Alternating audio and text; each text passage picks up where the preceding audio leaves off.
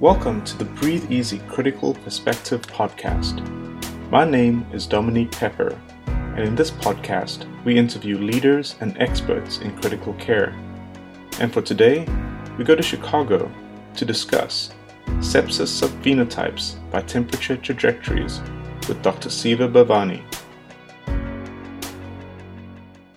Go ahead and uh, introduce yourself, please. Sure. Um, Dominique, thank you for having me uh, and inviting me to the Breathe Easy podcast, and thank you for your interest in my research. My name is Siva Bhavani. I'm a pulmonary critical care fellow at the University of Chicago.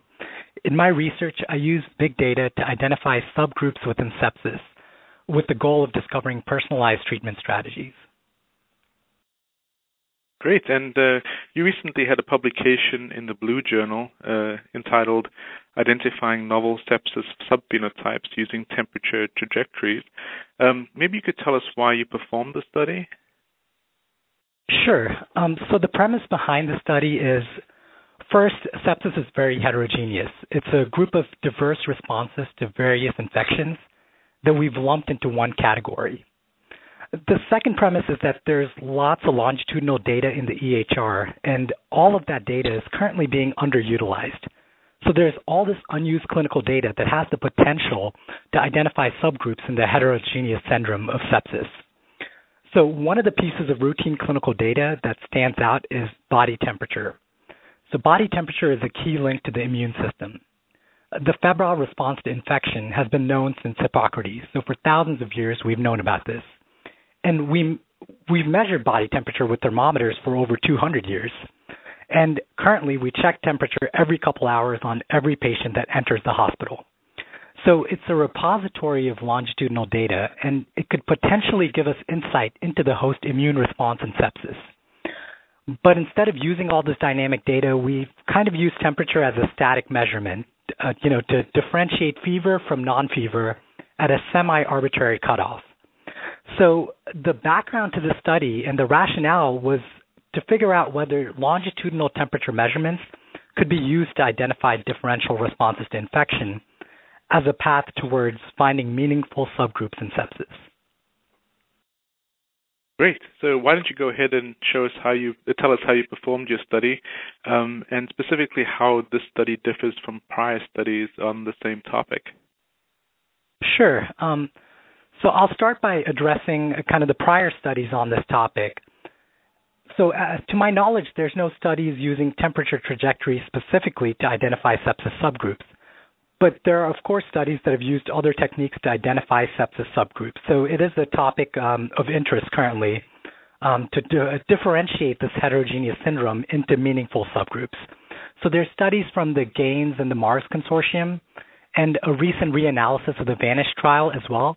And these groups have found sepsis endotypes using transcriptomic signatures. And so these gene sequencing and transcriptomic studies are important and they allow us to take a deep dive into the biological underpinnings of sepsis. My study approaches the same question but from a different angle. So my study evaluates whether we can use routinely collected clinical data to find these meaningful subgroups. And so the study itself was a retrospective analysis of large inpatient data sets from two different hospitals. So it included over 30,000 patients with community acquired infection. And I used group based trajectory modeling, which is a statistical tool which identifies clusters of patients following similar trajectories of a variable over time. So in this case, temperature over time. So it looks for patients following similar trajectories in temperature over time. And I used temperature measurements from the first 72 hours of admission to identify the latent trajectory subphenotypes. And the objective was to find out what were the clinical characteristics and outcomes in these subgroups. And so go ahead and tell us your findings. Sure. Uh, so I found four subgroups or subphenotypes of sepsis based on these temperature trajectories. And I named these um, subphenotypes based on the shape of the trajectory. So we have the hyperthermic slow resolvers. These are patients that start off with higher than normal temperatures, and their temperatures stay elevated. We have the hyperthermic fast resolvers, and these are the patients that start off also with high temperatures, but they defervesce. There's the normothermic patients who maintain normal body temperatures, and finally the hypothermic patients who maintain low body temperatures. So the first important finding was that you can't place a person into one of these groups based on a single temperature measurement. So, uh, for example, over 80% of our patients had at least one hypothermic measurement. So, at least 80% had a temperature measurement below 36 degrees uh, Celsius but only 29% were a percent were actually in the hypothermic group. Um, second, I found that these temperature trajectories in the first 72 hours predict death days to weeks later. And finally, the most revealing finding for me uh, was that these subphenotypes were drastically different from each other in terms of age, demographics, comorbidities, and even inflammatory markers. So the hyperthermic slow resolvers, these are the patients that start off with high temperatures and kind of stay high the whole time. They were the youngest patients. They had the least comorbidities. So the healthiest patients coming in, they had the highest levels of inflammatory markers. And then we have the hypothermic patients who were kind of the complete opposite. They were the oldest, they had the most comorbidities, so the sickest patients coming in, and they had the lowest levels of inflammatory markers. And in terms of outcomes of these patients, uh, what did you find? So the outcomes were interesting because the group that did the best were the hyperthermic fast resolvers. So hyperthermic fast resolvers had mortality rates of less than 3%. And these are the patients, again, who start off with high temperatures and they defervesce. Um, and the patients with the highest mortality rates were the hypothermic patients, so the ones that maintained low body temperatures, as well as hyperthermic slow resolvers. And again, these are the patients who are the uh, hyperthermic slow resolvers are the youngest, the ones with the least comorbidities, the healthiest coming in, but they you know don't defervesce. They keep that fever, and they had uh, the highest mortality along with the hypothermic patients. So, how do you interpret your findings, um, and uh, what limitations uh, did you identify in extrapolating these findings to general use? Mm-hmm. So the first thing is that the, these findings were consistent across large inpatient data sets at two different hospitals. So this suggested that there might be a true biological phenomenon underlying these temperature trajectories. And beyond that, the hypothesis or the interpretation of these findings was that there's a potential immunological basis underlying these temperature trajectory subphenotypes. Specifically, the hypothermic subphenotype appears to be a hypoinflammatory group. So these patients are the oldest, they have the most comorbidities. So as you get older, your immune system is less robust. Um, as you get more comorbidities like cancer, uh, renal failure, these things are going to affect your um, immune system as well. And additionally, the hypothermic group had the most immunosuppression in terms of medications. They have the lowest ESR, the lowest CRP, and the lowest white count. So all of these characteristics suggest that the hypothermic subphenotype is a hypoinflammatory group. And on the other hand, we have the hyperthermic slow resolvers, and they appear to be a hyperinflammatory group. So these patients are the youngest and have the least comorbidity, so they have the least immunosuppressive diseases coming in. They have the least exposure to immunosuppressive medications, they have the highest ESR, the highest CRP, and the highest white count. And so these seem to be a hyperinflammatory group. And then we have the hyperthermic fast resolvers who had the lowest mortality rate. So this group seems to have this optimal but yet undefined inflammatory response to infection. And we know that the immune system plays a role in thermal regulation. So there is a plausible mechanism behind this hypothesis. But um, you asked about limitations as well. So there's definitely limitations with big data. I mean, the biggest limitation with um, these kind of studies is granularity. So the bigger you get with the data, you get a big picture idea of what's going on, but often you don't have the details. And the main limitation of this, as it pertains to uh, our study, is that we don't have the immunological data on these patients. So although the group suggests an immunological basis, we don't have the cytokine responses or other surrogates uh, to test this hypothesis. Okay, so let's dig a bit deeper into that. So, um, a crucial element in defining patients with infection, as you did in your study, was determining what is time zero. So, how did you determine time zero in your study? And do you think it's similar for all patients? For example, if someone develops an infection and they present to the hospital two hours later versus another patient who presents 10 hours later, how do you adjust for that or, uh, uh, or, or correct for that? That's a great question. I mean, time zero is always a very difficult thing to pin down, especially in retrospective studies and in big data studies. So I guess I'll start with what we used as time zero in our study. So time zero was the time you entered the ER.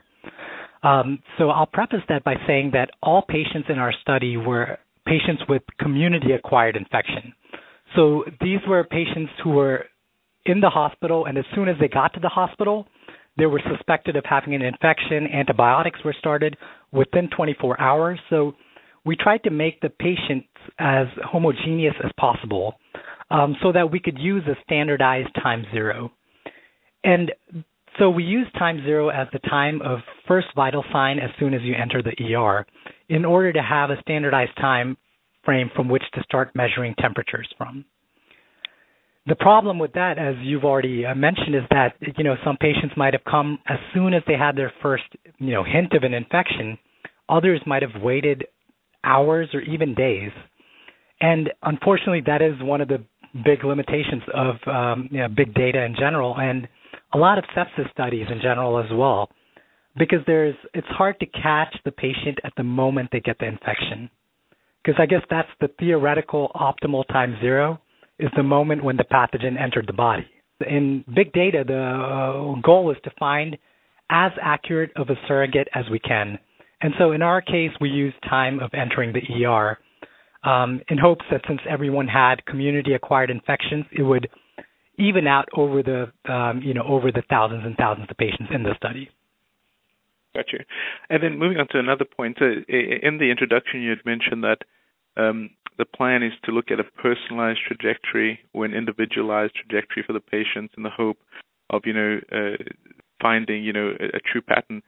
But in the data that you present, you you present the group summary data um, or this trajectory.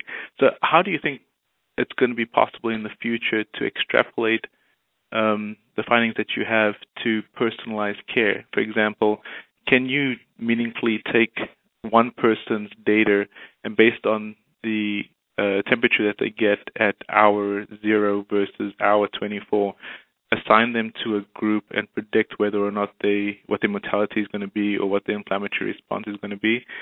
Based on your data, do you think you'll be able to do that, or do you think we need more data to figure that out? So I think one of the points here is that uh, you know there's always a difference between personalized versus precision, versus individualized medicine. Um, I, I, think it's uh, the goal to get each person's exact trajectory and exact inflammatory state is might be possible, but it's still way way in the future. Um, so I think precision medicine is uh, a, a more general term that still accounts for variations within uh, heterogeneous syndromes like sepsis, but accounts for the fact that well, the fact that we kind of group patients together within sepsis. And so I think this gives us a method to group patients together within sepsis into what we have as four groups. Um, so beyond that, I think there is still a lot of heterogeneity within these groups themselves. But in order to kind of uh, investigate that, I think that would require additional factors to come in. Um, you know, there's a lot more clinical data as well as biomarkers that are, you know, being studied um, uh, uh, all the time that have try- are trying to refine these models.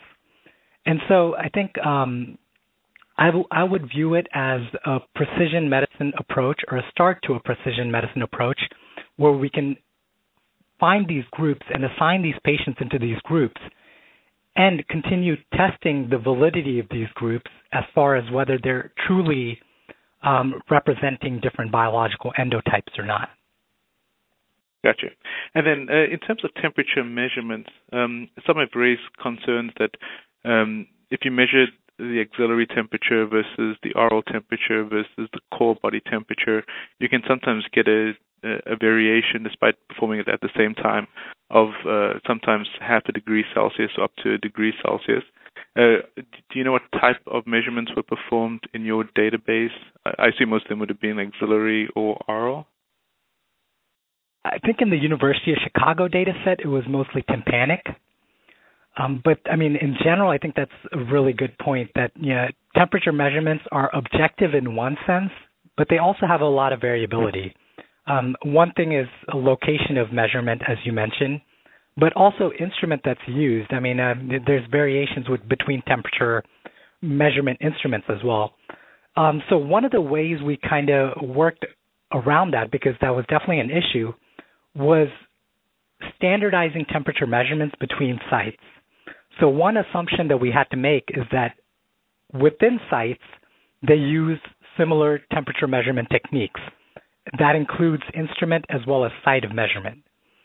Between sites, we can't make that same assumption. So, for example, the uh, the cohort that we used in the development uh, part of the model was in the University of Chicago data set. The cohort that we used for validation was at Loyola.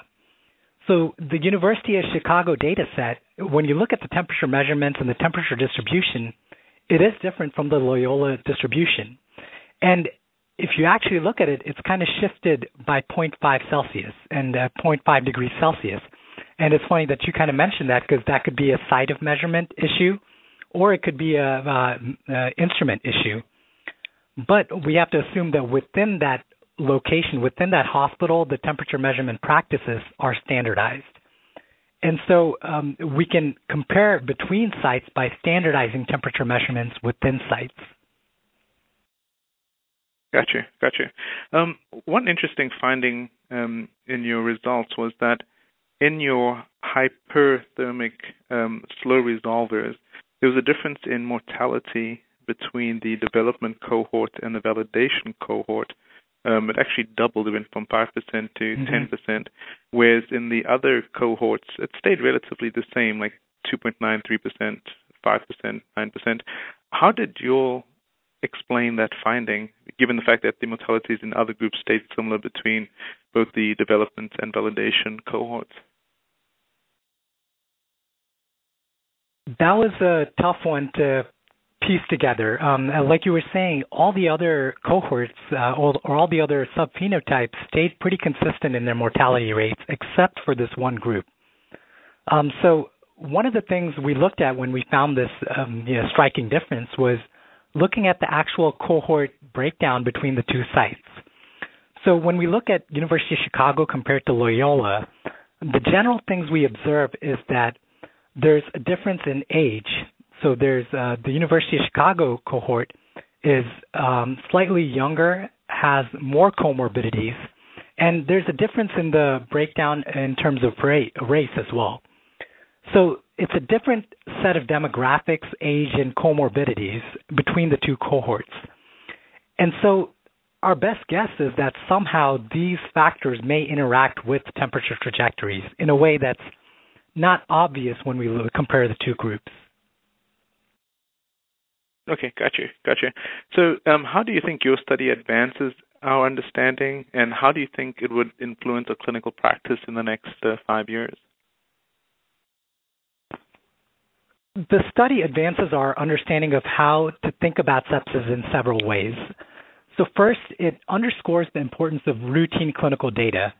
So, the search continues for the latest and greatest new biomarkers, but at the same time, we need to make sure we're optimizing the data we already have. Second, it emphasizes the importance of longitudinal data. So as clinicians, I think we're good at interpreting static findings. So a low blood pressure, a high lactic acid, we can manage that and we can understand that. But we're less adept at understanding large amounts of longitudinal data. And that's where statistical tools like group-based trajectory modeling and finite mixture modeling can help. And as far as clinical practice, I think the study influences clinical research more directly than clinical practice. Because uh, the, the study is part of a greater trend towards precision medicine. So, the past 20 to 30 years, my belief is medicine had been about lumping and generalizations. So we had to create broadly defined entities like sepsis and ARDS in order to facilitate early recognition and early management. But I think the next 20 years will be about splitting. Uh, it will be about breaking apart these groups into biologically relevant subgroups. And so we're going to have all sorts of methods to do that. Some of that could be routine clinical data, some of that could be transcriptomics or other biomarkers. But once we identify these biologically relevant subgroups, the next step after that would be to use them for clinical trial enrichment, and this is the road that would lead to precision medicine. Got you. And then in terms of the challenges that you faced when working with big data, and there a lot of patients in your study, um, could you maybe describe some of those challenges that you encountered and to hopefully um, enlighten some of our listeners as to what you had to go through and uh, what they should be uh, cognizant of, uh, of when they perform their research? So I think with big data, one of the big challenges again is the granularity of data that you get. Um, so again, you get a big picture idea, but you miss a lot of details that might be important. Um, so I'll start with kind of from defining the cohort. So when we're defining the cohort, even the concept of figuring out who's infected in big data, it's it's harder than it sounds because you know one approach could be you have to only people who have a positive blood culture, but that would miss a lot of infection, uh, a lot of people with infection without bacteremia. So one part is defining the cohort, and one challenge is figuring out how to define a cohort using big data. Um, and so a lot of times when you do that, it's a combination of things like blood culture order plus antibiotics with a certain within a certain time span of each other. Um, so that's one difficulty with big data. The other difficulty is the other part of granularity would be looking at interventions given and how that could affect um, uh, affect the outcomes that you're looking at. Um, so, for example, when we're looking at temperature trajectories, um, one of the limitations would be what about the interventions that might have taken place over the time that we're measuring temperature? Um, for example, acetaminophen or intravenous fluids could have thermoregulatory effects. So how do we incorporate that into the model, and how do we study that? Um, and then, uh, and I think the other issue is just kind of making sure that we're looking at the right outcome as well. So having hard outcomes in um, in these big data sets that are standardized throughout the groups or in different hospitals as well. Um, so one, uh, our outcome that we looked at was inpatient mortality. Um, so that was kind of standardized across both cohorts, no matter you know which uh, hospital you go to. And then the final thing that I think uh, the one challenge that we had was actual temperature measurements itself, um, and we kind of talked about this briefly about how the, uh, the different hospitals use different uh, temperature measurement devices, different sites of measurements. So in order to standardize between different multi-center studies, um, sometimes you have to get uh, a little creative to figure out how to um, how to compare the two because you're comparing two different practices in essence. Got you. And then one question that uh, I, have uh, dealt with is missing data. Um, how did you address missing data in these cohorts? That's a good question. Um, so missing data is a problem when you're talking about temperature measurements every hour. So the way group-based trajectory modeling works is that you define kind of the increments in which you want to have this uh, outcome measured, in this case, temperature. So in our case, we defined it by hourly blocks. So no, t- no patient is going to get a uh, temperature measurement every hour. So by definition, we were going to have missing data. Um, so that's one type of missing data that we're going to have just from based on frequency of measurement. The second type of missing data that we had was due to patients who might have been discharged or who might have died within the 72 hour period that we're checking temperature. So, um, so we looked at both of these uh, pieces of missing data. So, group based trajectory modeling itself accounts for missing data under the assumption that it's missing at random. And I think that assumption holds when you're talking about frequency of temperature measurements. So when a patient gets a temperature measurement every four hours, I think it's fair to assume that the three hours in between the temperature measurements are missing at random. But we can't use that same definition of missing at random for patients who might have died or were discharged at the before the 72-hour mark. So the way we kind of um, looked at these uh, issues was by doing sensitivity analysis. So one sensitivity analysis was just to drop any patients who were either discharged or died within the 72 hours. So the question is, if you disregard these patients, do we still have the same or similar model? And when we ran the model, it, turned out it was very, very similar. It had the same kind of age, comorbidity, um, uh, demographics, and uh, outcome distribution between the four subphenotypes. And then, as far as um, the temperature frequency, the way we kind of did a sensitivity analysis on that was we actually looked at if we reduce the blocks into the instead of doing every hour, if we used every four hours, which is or every three hours, which is around the average uh, time that patients get their temperatures checked, would this be a different model? And it turned out again it it was not different. Um, it still had the same kind of distribution of age, comorbidities, inflammatory markers, and outcomes.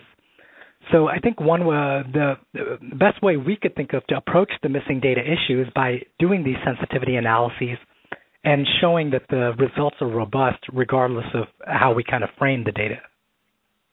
Perfect. And I really appreciate you highlighting the importance of doing the sensitivity analyses. So, based on your findings, how do you think future studies could improve on your study design? And what would you like to see in future studies and future applications? One important aspect of study design when it comes to longitudinal data is how to incorporate time dependent covariates. So, for instance, we kind of talked about how temperature trajectories might be shaped by interventions like Tylenol or by IV fluids, interventions that have thermoregulatory effects. So future studies could incorporate these interventions into the modeling in order to understand the, their effects on temperature trajectories. But I think coming back to the main limitation of our study is that we still need to answer the question what are the immunological responses that underlie these temperature trajectories? Because this is an important key to link temperature trajectories to personalized medicine strategies or personalized treatment strategies. Once we know the immunological correlates of temperature trajectories, we can then move towards personalizing treatment strategies based on these subphenotypes. Gotcha. Um, that's a perfect uh, uh, answer and a great way to end uh, the interview. Thank you, Dr. Bhavani, for helping us out at the Breathe Easy podcast. Well, Dominique, thank you for having me on Breathe Easy. It was a pleasure chatting with you. Okay, and congratulations on your impressive work. Uh, looking forward to seeing more of your research. Take care. Thank you. Thank you. Take care. Bye. A big thank you to Dr. Siva Bhavani, and a big thank you to all of you for listening to the Breathe Easy Critical Perspective podcast. I'm Dominic Pepper for the American Thoracic Society.